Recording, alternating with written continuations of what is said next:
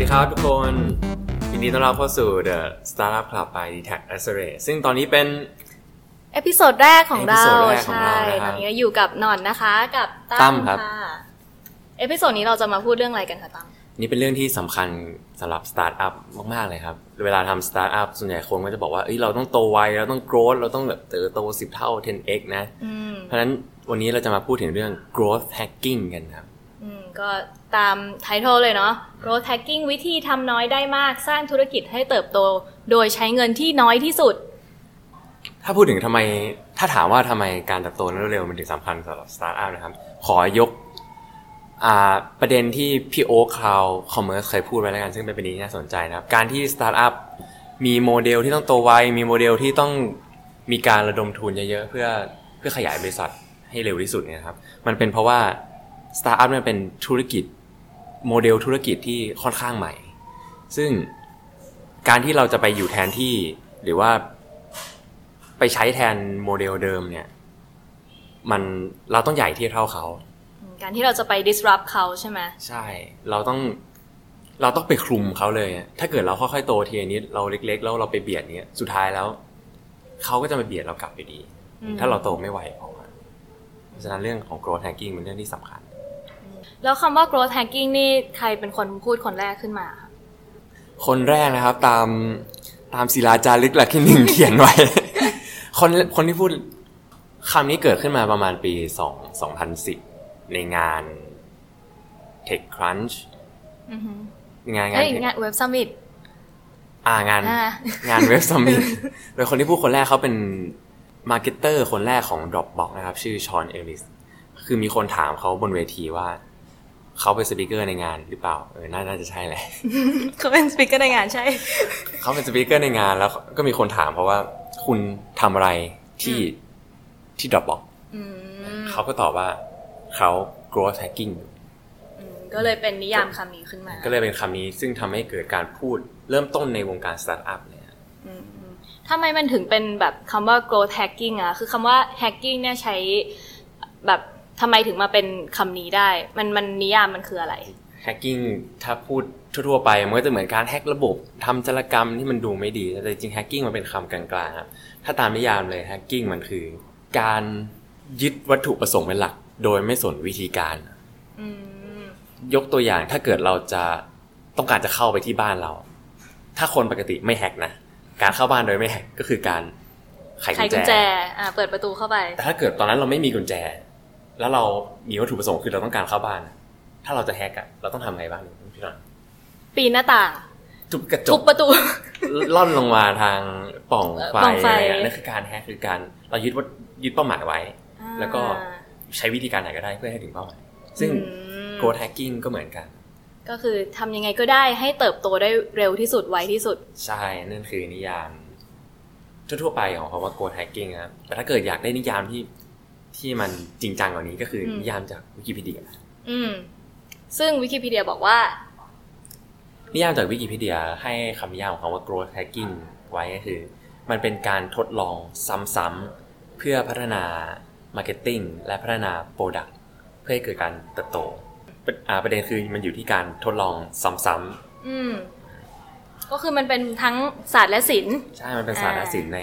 ในเวลาเดียวกันนะ บางทีเราจะชอบคิดว่า การทำการตลาดอะไรมันไม่ใช่วิทยาศาสตร์อะมันเป็น อืม เรื่องเรื่องที่เออนั่งนั่งเทียนจินตนาการออกมาจริง จิ ๆ ตใจผู้คน มันมีโปรเซสที่ทำให้เกิดวิธีการทางการตลาดต่างๆเหล่านั้นลงมา มันคือเหมือนผสมระหว่าง Marketing กับ Engineering ใช่ครับ อ่า ทีนี้ growth hacking เนี่ยมันมันเหมาะกับบริษัทแบบไหน ก็ถ้าเราเห็นกันบ่อยๆ ก็เป็นพวกบริษัทสตาร์ทอัพใช่ไหมคือบริษัทที่ต้องการจะโตเร็วๆ แต่ว่างบน้อยว่างั้นเถอะ อ่าเงินน้อ อ่าย เงินน้อย มีอะไรบ้างที่แบบที่เขาจะ leverage จากเทคโนโลยีต่างๆ หรือ หรือวิธีการวิธีการที่จะทำให้ชื่อของเขาเนี่ยออกไปสู่ลูกค้าให้ได้แบบมากที่สุดเร็วที่สุด เออ จริงๆสตาร์ทอัพไทยก็จริงๆเราใช้เทคโนโลยีไม่ค่อยคุ้ม นะครับจริงๆเทคโนโลยีมันสามารถ มันช่วยทุนแรงอะไรเราได้เยอะ แต่บางทีเรายังเห็นปัญหาว่า เราเอาเทคโนโลยีมา แต่ว่าเราไม่ได้ใช้มันเต็มที่สุดท้ายเราก็ต้องแมนนวล อืม แมนนวลหลังบ้านซะเยอะ จริงเทคโนโลยีมันทำอะไรได้ได้มากกว่านั้น โดยที่เราแทบจะไม่ต้องเสียตังค์เลยในการทำให้เกิดการเติบโตของบริษัท นี่เราก็เล่าเรื่อง growth hacking มาสักพักหนึ่งแล้วเนี่ย อาพูดแต่นิยามล้วนๆเลย ยังยังไม่ได้ไปไหนกันเลย เอาเข้าแบบเหมือนมี case study อะไรบ้างที่ที่บริษัทเนี้ยใช้ growth hacking เทคนิคแล้วมันโตไปได้เร็วแบบอย่างเห็นได้ชัด อันนี้เป็นเคสที่ไม่ว่าทุกเวทีนะทุกทุกที่ก็ต้องพูดกันนะ คือเคสของ Airbnb อ่าบริการอ่าที่ เช่า เช่า บ้า บ้าน น เช่าห้อง เราไปเช่าบ้านเขา เขาก็ให้บ้านเราอยู่ อ่าเป็น เป็น เป็น รายวัน แพลตฟอร์มเออ ซึ่งสมัยที่ Airbnb เว็บแรกๆเลยเนี่ยเว็บเว็บยังไม่มีความสวยงามใดๆนะ มีแต่ตัวหนังสือ ช่อง ๆใบไม้เขาเขาอยากจะขยายฐานลูกค้าของเขา อืม ซึ่งอันนี้เขาก็ต้องมาดูก่อนว่าลูกค้าของเขาอยู่ตรงไหน อืม พอเขาทำการรีเสิร์ชอะไรนู่นนี่แล้วเขารู้เขาเขาพบว่าลูกค้าของเขาชอบ ลูกค้าคือกลุ่มที่ต้องการปล่อยบ้านให้คนอื่นเช่า อืม ส่วนใหญ่เขาจะไปอยู่ในเว็บ Craigslist อ่า ซึ่งเป็นเว็บของเมองนอกที่เขาเอาอสังหาริมทรัพย์ไปปล่อยกันนะ ค่ะ Airbnb ก็ก็เห็นจุดตรงนี้ ว่าเขาสามารถดึงลูกค้าเข้าไปอยู่ตรงนั้นอ่ะอยู่บนเคกลิสแล้วเขาจะดึงลูกค้ากลุ่มนั้นอ่ะ มาที่แพลตฟอร์ม Airbnb ได้ไง อืม เขาก็เลยคิดฟังก์ชันหนึ่งขึ้นมาครับ คืออะไรครับพี่หนอน คือการพอโพส พอโพสในใน Airbnb แล้วเนี่ย มันสามารถที่จะกดแชร์ไปที่ Craigslist ได้เลย โดยที่เหมือน อืม เราไปโพสใน Craigslist เลยเอง แต่มันดีตรงที่เขาทำฟอร์แมตมาให้ ให้มันแบบดูสวยงาม ดูน่ากดดูน่าใช้ เพราะว่า Craigslist เนี่ยมันจะเป็นแบบเทคเทคเทคเทคเทคมากมายอ่ะพออันเนี้ยทำแบบมีรูปดีๆ ขึ้นมา คนก็เลยสนใจ ก็คือมันตอบโจทย์คนขี้เกียจนั่นเองนะ ถ้าเกิดมาที่ BNB เนี่ยมาที่เดียว ได้โพสต์สองที่เลย โพสต์สองที่ แถมทำรูปให้ด้วย เออ ซึ่งไอ้เทคโนโลยีเบื้องหลังเนี่ยจริงๆไม่ได้แทบไม่ได้มีอะไรเลย อืม อืมก็แค่การลิงก์ลิงก์ไปโพสต์ที่อีกเว็บหนึ่ง ใช่ แต่ว่าผลลัพธ์ที่ได้นั้นทำให้ Airbnb อะเออเติบโตมาจนถึงทุกวันนี้ได้นะเนื่องจากการขยายฐานลูกค้าด้วยด้วยวิธี g o แ a c k i n g แบบนี้ อืม เคสต่อไปดีกว่าเคสต่อไป เคสต่อไปอันนี้ทุกคนน่าจะเคยลองกันมาแล้ว ตั้มตั้มเคยเอ่ะเดี๋ยวก็เล่าก่อน Grab รู้จัก Grab Grab กันไหมคะอ่ะ อ่ารู้จักคน Grab Taxi อ่ารู้จัก Grab ในประเทศ Bike Grab อะไรอย่างนี้เนาะอ่ะ Grab เนี่ยเขาจะมีแบบช่วงแรก ๆ ที่แบบ grow tagging จริง Uber ก็ใช้นี่เหมือนกันตอนตอนแต่ก่อนเราใช้ Uber กันเนาะก็แบบ Uber ให้เยอะด้วยให้ 300 คือถ้าเราเริ่มใช้ของเราก่อนเนี่ยเราก็จะมีโค้ดที่เป็นแบบเหมือนชื่อพาชลี Uber อะไรอย่างเงี้ยแล้วก็โค้ดเนี้ยถ้าเราไปชวนเพื่อนใหม่มา คนที่แบบไม่เคยสมัครมาก่อนเลยนะ มาสมัครแล้วก็ใส่โค้ดนี้เข้าไป ก็จะได้เงินเหมือนแบบได้ลดลดราคาในรายแรกของเขาอะสามร้อยบาท แล้วเราเองอะก็ได้ลดเหมือนกัน อ่า 300 บาทเหมือนกัน เป็นอินเซน i v e เราก็อยากให้เพื่อนก็อยากได้ วินวิน เออ แล้วมันก็เลยแบบเหมือนขยายฐานลูกค้าไปได้ไกลมาก เพราะมันเป็นการแบบปากต่อปากเพื่อนต่อเพื่อนบอกกัน อ่าใช่จริงๆการปะอ่าการตลาดแบบให้บอกต่อปากต่อปากเนี่ยเป็นวิธีการตลาดที่ยังคงได้ผลแล้วก็ แล้วก็ดีที่สุดนะ อืม จริงมันมันแบบ create trust อะไรอย่างนี้เนาะมันมาจาก trust อะแบบ ใช่มั เพื่อน มั เพื่อน มา บอก จาก ต่อกันไป เพื่อนบอกต่อมันไม่ได้มาจากอยากจะขายของอะไรอย่างงี้สิ่งดี เออ ๆก็บอกต่อกัน เออ ก็ทำให้ Grab โตไปได้ด้วยการ g r o w hacking แบบอ่า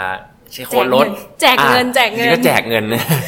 แจกเงินไปก่อนเพื่อสร้างฐานลูกค้าอย่างนี้ย ไป เคสต่อไปดีกว่าเป็นเคสของบริษัทอ่า payment gateway เจ้าใหญ่ เจ้าหนึ่ง เจ้าเจ้าหนึ่ง บ้า เจ้าหนึ่งชื่ บ อ อกมาทุกคนแล้วไม่บอกอันนี้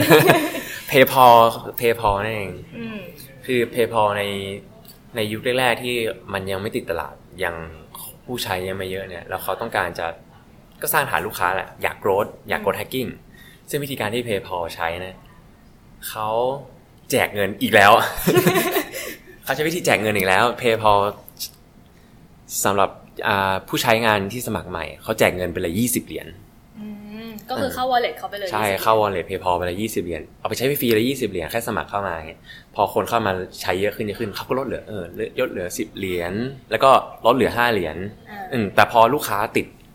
ติดการใช้บริการไปแล้วอ่ะจริงๆก็เข้ามาด้วยการแจกเงินแหละ แต่พอใช้ไปแล้วเออมันมันดีอ่ะพอมาเห็นโปรดักต์แล้วมันดีเขาก็ใช้ต่อ อืม ซึ่งขยายฐานลูกค้าตอนแรกมันมันขยายเข้าไปได้ไกลมาก จริงๆตรงนี้ ตรงนี้มีจุดที่ต้องระวังก็คือ การที่เราเห็น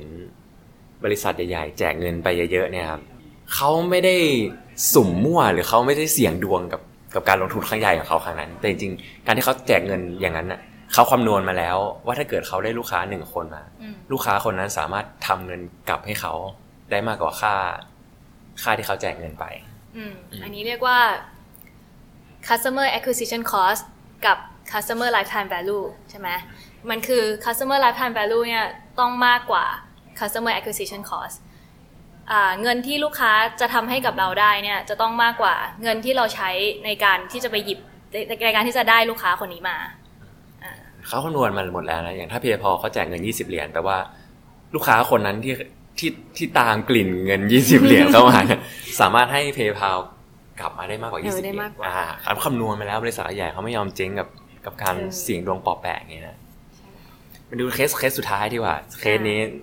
สนุกมากช่วง สนุก เอ่อเป็นอันนี้เคสนี้เป็นถือว่าเป็นการ growth hacking ที่ใช้ความคิดเอสูงเหมือนกัน อ่า เป็นเคสของ BuzzFeed BuzzFeed บัสฟีดเป็นเว็บไซต์แบบข่าวอะไรอย่างนี้ใช่ไหมแบบข่าวบันเทิง เป็นเว็บไซต์คอนเทนต์นะ อ่า ฮะ ซึ่งวิธีที่บัฟฟีดใช้ในการ g o แฮกกิ้งเขาใช้วิธีการวิเคราะห์พฤติกรรม คนคนที่มาใช้บริการในเว็บเขาก่อนแหละ อืม เขาวิเคราะห์ว่าไอ้คนชอบแชร์คอนเทนต์แบบไหน คนจะเล่นกับคอนเทนต์แบบไหนเยอะ อืม ๆ แล้วเขาใช้วิธีการทำคอนเทนต์ที่มันไวรัลขึ้นมาหนึ่งชิ้น ม เพื่อให้มันกระจายไปทุกที่เลยทำให้ทุกคนนะรู้จักบัฟฟีด อืม ผ่านผ่านไวรัล อ่า ซึ่งไอไวรัลนั้นทุกคนก็น่าจะเคยเห็น อืม กันผ่านต่อปากถ้าถ้า ถ้ายังไม่เด็กเกินไป มันคืออันไหนตาม มัน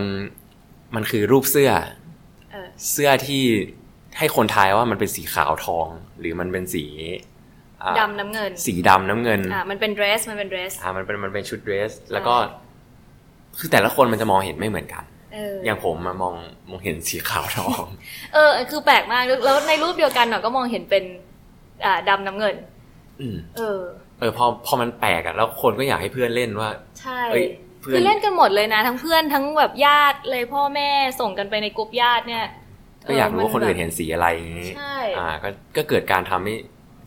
ไวรัลอ่ะ อ่า อ่า คนก็แชร์ต่อไปเรื่อยๆ โดยแชร์ผ่านเว็บไอ้ไอ้ ไอ้บัส บั ฟี ต ด บัตฟีเนี่ยแหละ นั่นแหละ อืม เออซึ่งไอ้ณจุดนั้นน่ะ ก็สร้างสร้างโกรธให้กับบัสฟีได้เยอะทีเดียว อืมอืมอันนี้มีเรามีเคสน่ารักน่ารักจาก Hell at Home อ่า มีเคส อ่าเคสของ ที่ประเทศไทยด้วย ใช่ แต่เป็นเป็นเคสน่ารักน่ารัก คือคือ Hell at Home เนี่ยเป็นอ่าดีแฮนเซตแบดซีนี่เขาก็อยู่ในแฮงก้าที่จามจุรีสแควร์ใช่ไหมคะแล้วแบบในในทีม Hell at Home อ่ะมีพี่คนหนึ่งชื่อพี่โอเจเขาก็เล่าให้ฟังว่าเขาเขาได้เข้ามาอยู่ใน Hell at Home เนี่ยเพราะว่ามีอยู่วันหนึ่งเขามานั่งกินข้าวกับเพื่อนอยู่ที่จามจุรีสแควร์ด้านล่างตรง KFC ข้างล่าง อืม แล้วเขาก็แบบ เจอพี่คนหนึ่งใส่เสื้อ h e l l at Home อ่ะ คือเสื้อเสื้อยืดคือสตาร์ทอัพชอบใส่เสื้อยืดใช่ไหมที่แบบมีโลโก้ตัวเองใหญ่ ๆ อยู่ ใช่ใช่ เออ เราเองก็ใส่เหมือนกัน สายบอยอะ ใช่ มันคือ อ่าเดี๋ยวนะเสร็จแล้ว เสร็จแล้วแบบเขาก็เห็นไอ้โลโก้เฮลท์โฮมเนี่ยเราด้านหลังอ่ะ เขียนว่าดูแลผู้ป่วยอะไรประมาณเนี้ย แล้วก็มีเบอร์โทรศัพท์ เอ้ย มีเว็บไซต์แปะอยู่ บนเสื้อเขา แล้วผู้ชายคนนี้ก็เดินผ่านไป ทีนี้พี่โอเจก็เลยแบบไปเสิร์ชดูคือเขาว่าอยากจะทำงานเกี่ยวกับอะไรแบบนี้อยู่แล้ว เออ ไปเป็น SE หน่อยๆ เป็นอะไรอย่างเงี้ย แล้วเขาก็เลยไปเสิร์ชดูแล้วก็พบว่ามี opening อยู่พอดี แล้วก็สมัครเข้ามา แล้วนี่คือ 3 ปีต่อมาแล้วนะ เพราะว่าตอนนั้นน่ะคือแบตสี่อันนี้คือแบตเจ็ดแล้ว 3 ปีต่อมาแล้วพี่โอเจก็ยังทำงานอยู่นี่ ใช่ คือแบบพี่พี่หมอตั้มได้บอกโอเจนี่ใหญ่สุดในบริษัทแล้ว มี จะจะ powerful มาก จะมาดิ ที่ ส สุด รับซีโอแล้วนะ เออ ก็คือมีมีจุดเริ่มต้นมาจากการแค่เห็นเห็นสกรีนเสื้อ ใช่แค่เห็นเสื้อเท่านั้น ใช่ เออ มันก็เป็นวิธีการ เห็นสกรีนเสื้อ แบบนะโกแท็กอย่างหนึ่ง ซึ่งเสียตังค์ไหม กับการได้ คนทำงานหนึ่งคนนี้มา ไม่เสียเลย เอออ่ อ่ะเสียค่าเสื้อ 300 บาทอ่ะ อันนี้นิดนิดหน่อยนิดหเอน่อ อย มันไม่ใช่เลยแบบเออเป็นเป็นเรื่อง Customer ที่แบบ acquis- โห ไม่ใช่ customer acquisition cost ด้วยจะ เป็น recruitment worker worker ทีม อื ทีม acquisition cost นี้ เออ คุ้มคุ้มคุ้ม โอเค แล้วทีมเราเห็นเคสของคนที่เขาทำสำเร็จไปแล้วว่าไอ้ g o แฮกกิ้งเนี่ยเอ้ยมันมันโอเคนะ มันสามารถสร้างการเติบโตได้จริง แล้วก็ อืม ก็ใช้เงินไม่มากแหละถ้าเทียบกับสื่อ traditional การใช้โฆษณาถาโถมทั่วไปนะ อือหือ อืมทีนี้เราจะเอา growth hacking มาใช้กับบริษัทของเราได้ยังไงบ้าง ขั้นตอนแรกคือเราต้องเราต้องรู้ก่อนว่าจุดไหนของธุรกิจเราที่เราอยากให้มันเกิด growth ขึ้นมา อืม วิธีการวิธีการดูเนี่ย เราต้องมารู้จักสิ่งนี้ก่อน อืม เรารู้จักสิ่งนี้เราก็จะเติบโตได้ไม่ยาก ก็คือ growth growth funnel นะครับแปลภาษาไทยก็คือกรวย ขำอะไร กรวยแห่งการเติบโตนะครับ หรือว่าถ้าถ้าถ้าคุ้นๆก็คือมันคือ A A R R R ออกเสียงยากมากครับ A อา หรือว่า W A triple R ไม่ใช่ใช่ไหม เอเอเออาอา มันคือ A A R R R นะครับ เออ ซึ่งเออหลักการเนี้ยมันก็มาที่มามาจากสตาร์ทอัพเหมือนกันนั่นแหละ อืม ทีนี้มาดูความหมายของเออคำว่า growth growth funnel นี่คืออะไร อืม มัน มันคือ ไม่ใช่ customer journey เลยนะ ภาพรวม มัน คือ เป็น ภาพรวมในการวัดผลธุรกิจ อ่าจริงๆอันนี้มันควรจะมีภาพประกอบนะครับ แต่ว่า เดี๋ยวเดี๋ยวดู มันเหมือนปากกลวยที่ตอนแรกมันจะกว้าง อืม แล้วพอลูกค้าเนี่ย ผ่านขั้นตอนแรกไปได้แล้ว อืม พอเขาหล่นมาในขั้นตอนที่สองผ่านแบบ A A R R สุดท้ายแล้วลูกค้ากลุ่มนั้นมันจะเหลือลดน้อยลง อืม อ่าเหมือนเป็นกรวยคลอดเข้ามา แต่เป้าหมายหลักจริงๆคือ เราต้องการให้เขาผ่านกรวยมาเนี่ยทั้ง 5 ขั้นตอนเลย อืม ซึ่ง 5 ขั้นตอนในใน growth funnel เนี่ยก็ A ตัวแรกนะครับก็คือ acquisition อืม acquisition ก็คือการหาลูกค้า อ่ะขั้นแรกเราก็ต้องหาลูกค้าก่อน เออลูกค้า ขั้นต่อไปครับพี่หน่อย ต่อไปคือ activation ก็คือเราก็ให้เขาได้ experience ในในสิ่งที่เราอยากจะให้เขาได้รับเหมือนแบบประโยชน์ตรงนี้ หรือว่าเออมอบประสบการณ์ให้เขา อืมพอได้ลูกค้ามาแล้วเราก็ เราก็มีโปรดักต์ให้เขาใช้ อืม อืมส่วนเขาจะรู้สึกดีหรือไม่ดี มันอยู่ที่ขั้นตอนนี้แหละ อืม activation activation ต่อไป ต่อไปหลังจากเขาใช้แล้วเนี่ยก็ตัว R ตัวแรกครับ retention อืม เขาใช้แล้วเขากลับมาใช้ซ้ำหรือเปล่า ต่อไปก็คืออ อะอ่ะตัวต่อไปคือ revenue เขากลับมาใช้ซ้ำเนี่ย มันมันเยอะแค่ไหนอะ ม เขายอมจ่ายเงินให้กับ Product หรือว่าบริการของเรามากแค่ไหนนะ อืม สุดท้ายแล้วกลวยข้อที่สุดคือการ referral อืม พอเขาใช้แล้วเนี่ยเขาเขาอยากบอกต่อให้คนรอบตัวเขากลับมาใช้ของเราบ้างหรือเปล่า อืม ซึ่ง A A R R R อืม เนี่ยคือจุดที่เราต้องเข้าไปดูว่า เราอยากให้มันเกิด growth ตรงไหน อืม เออเราเป็นเริ่มแรกเรา ยังไม่มีลูกค้า เราก็อยาก growth ที่ acquisition อืม หรือถ้าเรามีลูกค้าแล้วแต่ เออทำไมลูกค้ามาแล้วไม่กลับมาใช้ซ้ำเลยอะเออใช้แล้วหายไปเลย หาย เราก็อาจจะต้องมาดูที่ retention อ่า อืมหรือใช้ซ้ำนะ แต่ลูกค้ากลุ่มเดิมหมดเลยอะไม่มีการบอกต่อ อืม เราก็ต้องมาดูที่การ referral อืม ยกตัวอย่างถ้าจำเคสของ Grab ได้ อืม Grab ที่เขาใช้ไอ้ไอ้โค้ด โค้ด ส่วนลดให้เพื่อนเนี้ยแปลว่าเขาต้องการทำ growth hacking ที่ทำให้เกิดการบอกต่ออ ม คือเขาเขาโฟกัสให้ referral ไปเลย อืม ซึ่งเราก็ต้องขั้นตอนแรกของการทำ growth hacking เราต้องโฟกัสก่อนว่า เราอยากจะเข้าไปแก้ที่จุดไหนของธุรกิจ อืม พอเราได้ได้จุดที่ต้องการแก้แล้วนะครับ เราก็มาทำกระบวนการ growth hacking กันได้ละ อืม ซึ่งกระบวนการ growth hacking เนี่ย มันจะทำเป็นลูปครับ อืม โดยที่จริงๆ อาจจะอาจจะตั้งทีมในบริษัทขึ้นมาเลยก็ได้ว่า ทีมสำหรับ Code Hacking โดยเฉพาะ ทีมนี้จะทำทุกวิถีทางจะแฮกกิ้งทุกอย่างเพื่อให้บริษัทเกิดการเติบโตไปได้ อืม โดยลูปลูปโปรเซสที่พอตั้งทีมมาแล้วก็ ก็เริ่มทำโปรเซสกัน โดยขั้นตอนแรกคือ ให้แต่ละคนเนี่ย list ไอเดียออกมาเต็มที่เลย brainstorm กันมา 10 20 30 ไอเดียแล้วแต่ในประเด็นที่อยากจะ ในในจุดที่อยากทำให้มันเติบโตเนี่ย อืม พอคนในทีมเนี่ยลิสต์ไอเดียกันมาได้ละเยอะๆเลย ก็ต้องมีการคัดเลือกไอเดียขึ้นมา อืม ให้เหมือนตัดตัดช้อยเพื่อคัดเลือกหาไอเดียที่ดีที่สุดออกมา ซึ่งความยากเอ่อเกณฑ์ในการตัดช้อยเนี่ยก็อาจจะดูจากความยากง่ายในการทำไอเดียนั้น อืม ผลกระทบที่ถ้าเอิดไอเดียนั้นสำเร็จเนี่ยมันจะ มี ผลกระทบ อ่า อิ อิม ม แพ แพ ค คน้อยหรือมากครับ อืม กับความมั่นใจว่าคนในทีมเนี่ยต้องมั่นใจว่าวิธีเนี่ยมันสามารถทำได้จริงนะ แล้วสามารถทำจนจบได้ อืม พอได้มาแล้วจาก 10 20 30 ไอเดียเนี่ยอาจจะเหลือประมาณ5ถึง10 ไอเดียก็ก็แล้วแต่ อืม ขนาดของไอเดียที่เรา brainstorm กันมานะ อืม พอได้อ่า5ถึง10 ไอเดียนี้มาแล้ว ให้ list เลยว่าดีเทลทุกอย่างวิธีที่ 1 ต้องทำตั้งแต่หนึ่งสองสามสี่ห้าหกเจ็ดแปดเก้าสิบอ่าไล่มาอีกวิธีที่สองตั้งแต่ต้นจนจบทำยังไงได้บ้าง อือฮึ ซึ่งไอขั้นตอนที่เราลิสต์ตั้งแต่ต้นจนจบอะมันตั้งแต่เริ่มทำจนถึงวัดผลเลย ขั้นตอนสุดท้ายคือเราต้องวัดผลได้ด้วยว่าวิธีนั้นสรุปแล้วได้ผลหรือไม่ได้ผล อืม พอโอเคเราเบสซองกันมาเยอะตัดช้อยเหลือนิดเดียวเขียนแผนทั้งหมดแล้ว ขั้นตอนนี้สำคัญที่สุด อืม ก็คือขั้นตอนของการลงมือทำทุกอย่างให้เกิดขึ้นจริงให้ได้ อือฮึ เอาไอเดียที่เราช่วยกันลิสต์มาเนี่ย ไปออกไปทำจริง ๆ นะครับ เพราะว่าถ้าเกิดมีแต่แผนแล้วไม่ยอมทำเนี่ยสุดท้ายมันก็อยู่แค่ในกระดาษเนี่ยก็เสียเวลานั่งคิดกันทำไมเนาะ อืม พอเราออกไปทำแล้วอย่างที่บอกเมื่อกี้คือทุกวิธีอ่ะมันต้องจบด้วยการวัดผล อืม เราก็ต้องวัดผลว่าวิธีเนี้ยมันดีหรือไม่ดี แล้วก็มาจดว่าวิธีที่ดีอ่ะคือวิธีนี้วิธีที่ไม่ได้ผลคือวิธีนี้ สุดท้ายแล้วเราจะได้คลังคลังความรู้จากการทดลองมาเนี่ยมาดูว่าเราควรจะทำวิธีไหน ซึ่งซึ่งลูปทั้งหมดเนี้ยมันเอ่อควรจะใช้เวลานานขนาดไหน เอ่อถ้าจริงๆมันอันนี้มันเป็นแล้วแต่เลยมันเป็นมันเป็นเหมือน process นะครับ แต่ถ้ายกเคสจริง ๆ ก็คืออย่าง Twitter อืม Twitter ที่อ่าเป็นโพสต์ข้อความสั้นๆนะเขาเคยทำภายในหนึ่งอาทิตย์เนี่ยสิบไอเดียเลย อือฮึ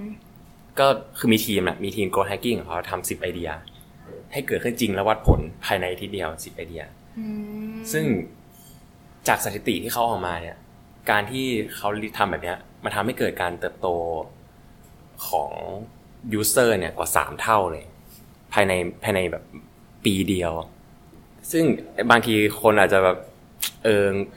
งงนิดหน่อยว่า เอ้ยทำไมมันต้องไปทำอะไรเยอะแยะหนึ่งสองสามสี่อย่างเงี้ยอย่างที่บอกโกดแฮกกิ้งมันไม่ใช่ มันเป็นศาสตร์และศิลป์ในเวลาเดียวกัน บางคนอาจจะเรียกว่ามันเป็น scientific marketing ด้วยซ้ำ อืม มันไม่ใช่การอยู่ดีครีเอทีฟปิ๊งปังไอเดียเด็ดๆเราทำเลย แต่จริงๆ มันผ่านการทดลองซ้ำๆเพื่อหาไอเดียที่ดีที่สุด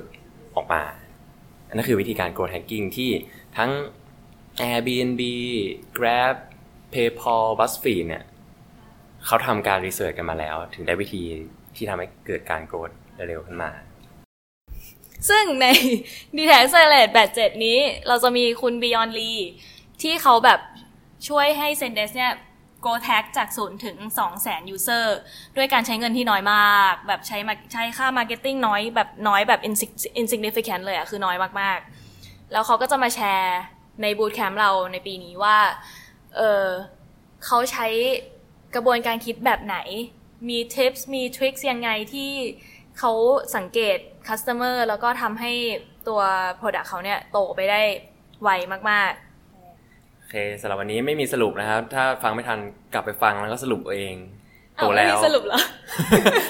อ้าวเธอ สรุปสรุปไหม จริงๆ แล้วเนี่ยนะ เราเอารูป e-funnel เนี้ยไปแปะในเพจได้ แล้วก็ อ่า ลิงก์ไป เป็น ลิงก์มาอย่างนี้ เป็นการประกอบ เออเนี่ยถ้าเกิดอยากถ้าเกิดแบบอยากจะไปดูก็แบบไปดูในเพจ แล้วในเพจอ่ะก็เขียนอธิบายแต่เขียนอธิบายไม่หมดให้ไปฟังในพอดแคสต์ โอเค เออ แต่ยังไม่ได้ปิดรายการเลย อ๋อ รับเรื่อง อ่าสำหรับวันนี้ก็ โอเคก็ เท่านี้นะ ก็ได้เรียนรู้เรื่องกดแฮกกิ้งพอไปของปากของคอนะครับสำหรับวิธีการทำน้อยให้ได้มาก อืม เพื่อการเติบโตของธุรกิจเติบโตสดใสแข็งแรง ใช่ แต่อย่างที่บอกเนาะแต่ละแต่ละธุรกิจก็จะมีวิธีที่แตกต่างกัน แล้วก็ต้องหาวิธีที่เหมาะกับเรานะคะ อย่าลืม เย้ หยิบไปลงมือทำกันด้วยนะครับ ใช่แล้ว และอย่าลืมกด subscribe นะคะที่ The Startup Club by d t a c Accelerate ค่ะ โอเค สวัสดีค่ะ สวัสดีครับ